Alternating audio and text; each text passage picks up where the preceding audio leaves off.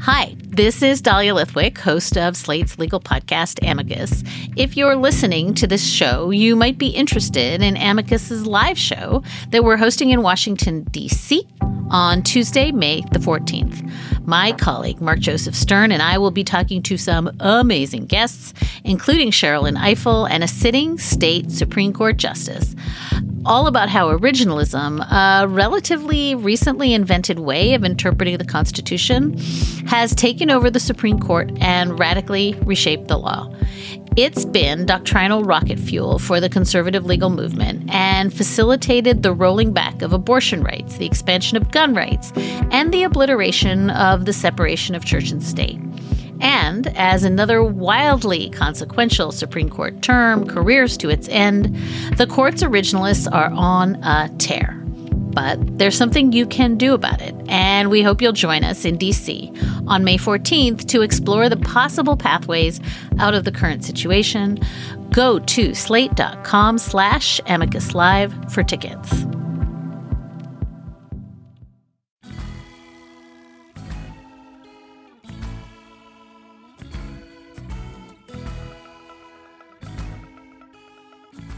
Hello, and welcome to Slate Money Coronavirus Extra, the Wednesday midweek update, because there's just too much going on to fit everything into a single Saturday show. I'm Felix Salmon of Axios. I'm joined by Emily Peck of HuffPost. Hello. I'm joined by Anna Szymanski of Breaking Views. Hello. And we are recording this on the day of the two trillion dollars stimulus bill almost certainly getting passed in Congress. So we're very excited about that. We're going to talk about that. We're going to talk about how the American constitutional structure compares to that in other countries and whether America really has it in it to be able to effectively respond to this crisis. All of that coming up on Slate Money COVID nineteen. Apple Card is the perfect cashback rewards credit card. You earn up to three percent daily cash on every purchase every day. That's three percent on your favorite products at Apple, two percent on all other Apple Card with Apple Pay purchases, and one percent on anything you buy with your titanium Apple Card or virtual card number. Visit apple.co slash card calculator to see how much you can earn. Apple Card issued by Goldman Sachs Bank U S A, Salt Lake City branch. Subject to credit approval. Terms apply.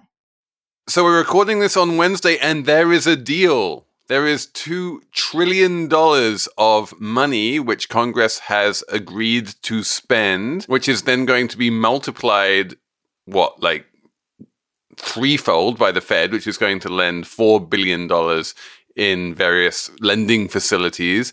And so it all adds up to about six trillion dollars of money, which is going to slosh into the economy, which sounds great, except for that we don't seem to have made so much as a dent on the actual health crisis. Right. Which, uh, which, and, and to be fair, I, I don't necessarily think anybody thought that the, you know, what was going to be coming out of the Fed or what was going to be coming out of Congress was immediately going to be having any impact on the health crisis. But I think you're right in the sense that this is all great.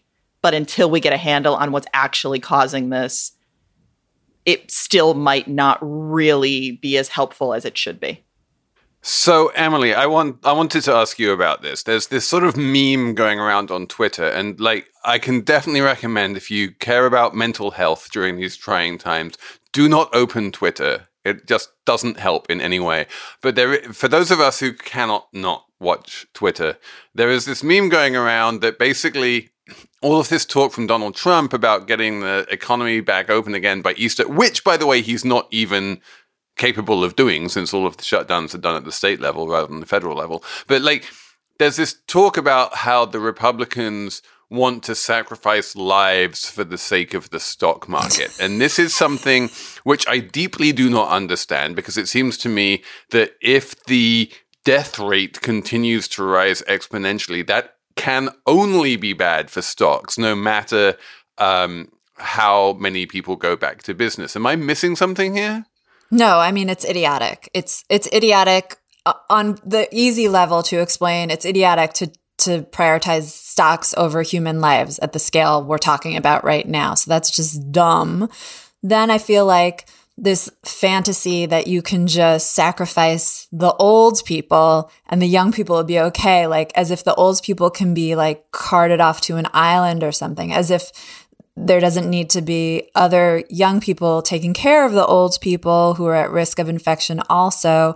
And then, of course, like as the old people that you sacrifice for the stock market go to the hospitals, then the hospitals are overrun. And as we've discussed before, then that puts everyone's lives at risk. So that's like double, that's like level two stupidity. And then like level three stupidity would be just like not realizing that every human life beyond its value and a spiritual and just existential and soul way, every human life contributes to G D P and contributes to the economy. So yeah, you want to save lives because you want to save lives, but also if you care about the economy so much, actually you need to save lives for that reason too. So it's just like the dumbest thing. I think it's just a fantasy, like to pretend like we're making a choice to do this right now as if there's a choice, but there just really isn't. Like we need to solve the public health crisis. There's no opting out of it with like the guy from Texas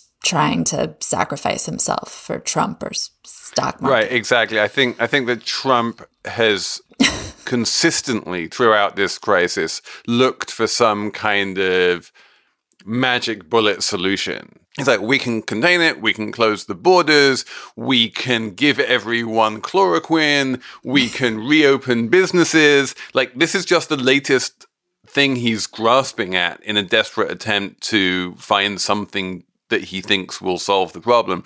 But the fact is, the only thing that will solve the problem is getting a handle on the health crisis. And the terrifying thing, certainly for those of us in New York, but really for the entire planet, is that there is really no indication at all that the curve in the United States is bending at all.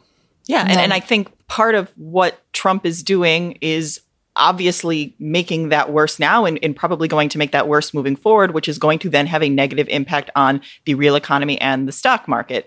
That if people aren't following the rules, if people aren't taking it seriously, if people do start going back to work far in advance of when they should, it is very likely that we will continue to see cases spike. And then we'll have to do this all over again. Like it, it, it really, it, it, it, Emily, I mean, you're both right. It, it doesn't, it's, it's not a choice between the stock market and the real economy of people's lives. Like they are intricately connected. This is going to be extremely painful. We have to have the government do as much as it can to mitigate the pain as we go through it, but we have to go through it or we will actually just make the economic impact worse. Right. I do think that one of the big problems facing the United States is the fact that really the government doesn't exist. You have the separation of powers. So you have Congress doing one thing, you have um, you know, the executive branch doing its daily press briefings, which seem to be doing more harm than good. And then the actual decisions to lock down individuals and businesses aren't done by either of those branches. They're done at the state level by governors.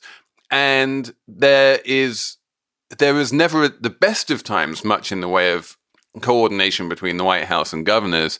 And given how polarized these times are, there's less than even normal. And the one thing we really need is all of the fifty state governors to be on the same page and doing the same thing and working in coordination with each other. And there's no coordination mechanism for that. And if there was, it would be the White House. But clearly, um, the White House doesn't seem to be capable of doing that. So I just think the the sort of constitutional structure of the United States makes any attempt to really get a handle on this virus incredibly difficult. Yeah, and I, I think you nailed it in that there's a failure of leadership at the top. I think Trump could be doing more. In a usual crisis, the president of the United States is able to sort of marshal all these, all the states, marshal some kind of uniform action and policy and push for something strong. But in this case, there's a real failure of leadership. Didn't you point out even Boris Johnson's doing a better job right now than Donald Trump? Um, at containing- Boris Johnson was was terrible up until a couple of days ago. I mean, really bad. And there was all of these reports that his advisor, Dominic Cummings, who's like basically Voldemort, had had come up with exactly what you were basically talking about, this fantasy that they could get through the whole thing with lots of economic, with, with, with minimal economic harm just by sending everyone out and sending them to work and allowing the de- the, the olds to die off. And then they realized that wasn't going to work.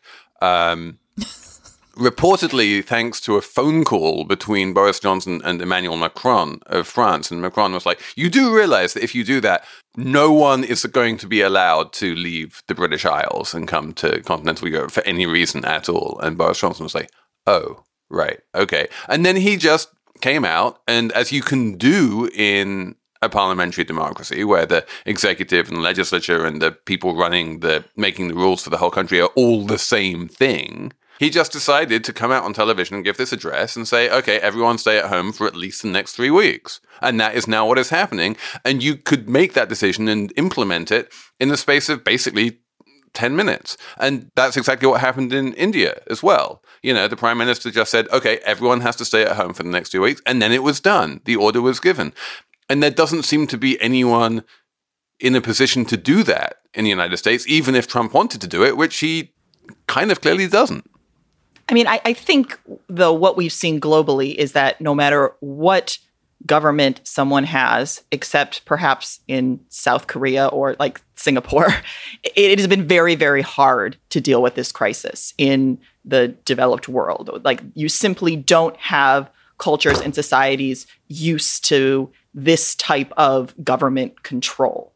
And and so I, I, I, you're not wrong that I do think there are elements of the U S system that make it more complicated. However, you the fact that you at least do have city and state governments who have the ability to push back on what the federal government is doing is useful. You wouldn't want, I mean, you wouldn't want just from what is coming down from the top. I mean, during the Spanish flu, like, part of the reason the Spanish flu spread as far as it did was because you had all of these top-down governments, including the United States, that they were all at war, and they wouldn't allow anybody to talk about it. That's why it's called the Spanish flu, because they were the only country that wasn't at war. And, and so I, I guess there are there are good and bad things about having our type of federal system. I mean, I, I would come out and say that, that, like, looking at Europe, I think that Germany and Denmark have both reacted pretty well, and the number of cases and the number of deaths in Germany is incredibly low for such a huge country, um, partly because they just have a seemingly a much more effective and health system, which took it much more seriously much earlier than most other countries. I think you're right that on some level, the sort of distributed democracy in America, it makes a Singapore-style response where, like, everyone has to download an app and, you know, you can you do contact tracing that way. Extremely unlikely, if not downright unconstitutional. But I do think that we are way off to the other extreme, even compared to other Western democracies. I recommend that everyone listen to the episode of Fresh Air from Tuesday with Max Brooks, who is Mel Brooks's son, but also turns out to be an expert in viral uh, pandemics, which he's fictionalized, but also teaches about at West Point.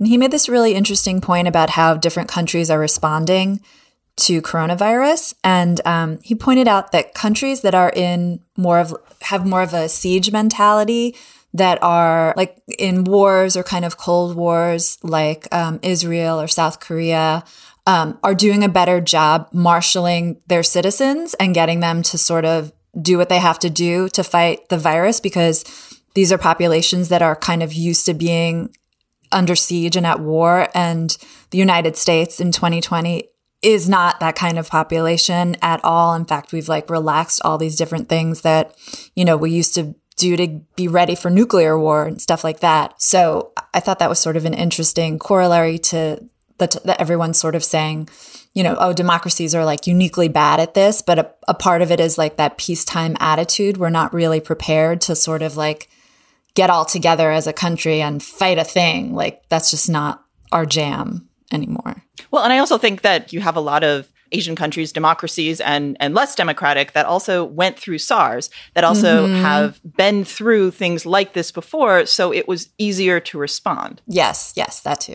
So all of that stipulated, is this two trillion dollars from Congress going to help? I mean, will it at least allow companies to keep their employees on payroll to get through the crisis for, you know, when the you know, vaccine finally arrives, or we come out the other side, or there's summertime or something, like, can we at least say, well, Congress has done something useful here and we should be very happy that it has? Well, we should say first, um, we're taping this Wednesday morning, and when we got on, no one had actually seen the bill as written. However, it does look like there are some good things in it, specifically, um, from my point of view, the unemployment insurance. I think Sh- Schumer called it unemployment insurance on steroids or something. It basically beefs up so that some people who get laid off can get one hundred percent wage replacement for the lo- on the lower end, because it adds like six hundred dollars a week to unemployment insurance benefits, which aren't really that great. So I think that's a good thing. I have nothing bad to say about that, and even extends unemployment insurance to um, gig workers and contract workers, which is a big deal. So that seems good. But as far as the loans to companies, I was curious what you guys thought about that, because it's it's gone through some stages. At first, it was going to be like no string loans to companies, and they wouldn't even have to disclose it for six months. But I guess there was a lot of pushback from Democrats, so that piece has gotten better. But I don't know what to make of it yet. I mean, the the, the classic thing that happened on Tuesday was that the new Boeing C E O, Calhoun, came out on C N B C, I think it was, saying, like, well, if the government wants to take any kind of an equity stake as part of this bailout, we will just cope without their bailout. Thank you very much. We don't need their money. And everyone's like, great. In that case, don't take their money. No one's forcing you to take a bailout. Right. Uh, like, there is still this weird sense of sort of denial floating around the, the corporate sphere. And, and there is also, I think, this feeling that in a two trillion dollars bill, there's going to be so much random pork that lobbyists can just give themselves whatever they want without people really noticing. Um, we'll see what finally happens for Boeing and the airlines and the cruise industry and the other people sort of more directly affected. But in general, I think the way that the structure has been put together is that the government wants to give, you know, secured loans, basically super senior loans, which means that if, you know, there's there's relatively little risk, and if the com- company does sort of wind up going through bankruptcy or something, then the government will wind up with an equity stake and will wind up owning some of it. And I think it's a relatively sensible way of doing it. The same way that they want to do the small business loans is to say, these are forgivable loans, but they're still loans. And if you manage to keep everyone on payroll, if you wind up employing everyone on the other side, we will forgive the loans. But if you just fire everyone and run off with the money, no, then you owe us the money back. Yeah, I think it'll be interesting to see what happens to big versus small companies coming out of this, because you'd think the big companies are going to make it through loans, Federal Reserve, blah, blah, blah. They're really big. Amazon's going to do awesome, seems like. Walmart's doing great. Um, but then all these little companies, it, it'll be interesting to see who makes it and um, what kind of society we come out with after that, like how how much inequality is exacerbated by this crisis will be something to watch and try and, you know, account for and not have happened so much. I speak English. Yeah, I mean, I no, but I, I think that this, you know, if we see the type of G D P contraction that you have a lot of analysts forecasting, this is going to be rough for all companies, you know, regardless, right? You know, you, companies are just not designed for these types of numbers. So I think what the government is doing in terms of stimulus, what the Fed is doing is right, but there is going to be pain down the line from the top to the smaller companies. And I, I agree with you that I think smaller companies, despite these loans, are really going to struggle. And I do think that perhaps one of the things that will come out of all of this is that, you know, we're already seeing policies being put forward that would have seemed unimaginable a month ago. So you do wonder if maybe, I don't know, like maybe when we come out of this, policies such as giving better access to healthcare and these kind of things could actually be more possible, because we have, you know, not just like widened the Overton window, we've just like broken it with the sledgehammer. I think you're absolutely right. And we'll see what happens to the healthcare bills in a few months. We don't know what's going to happen yet, but there will be massive hospital bills for ma- for. you know, hundreds of thousands of people, which they won't be able to pay. And the government is going to have to do something about those bills.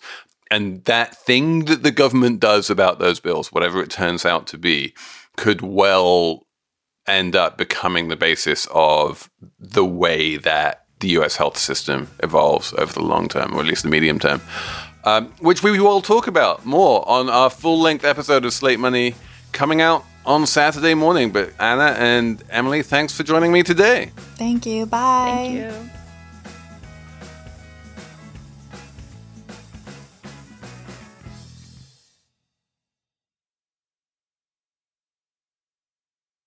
Step into the world of power, loyalty, and luck. I'm gonna make him an offer he can't refuse. With family, cannolis, and spins mean everything. Now, you wanna get mixed up in the family business. Introducing The Godfather at Chumba Casino dot com.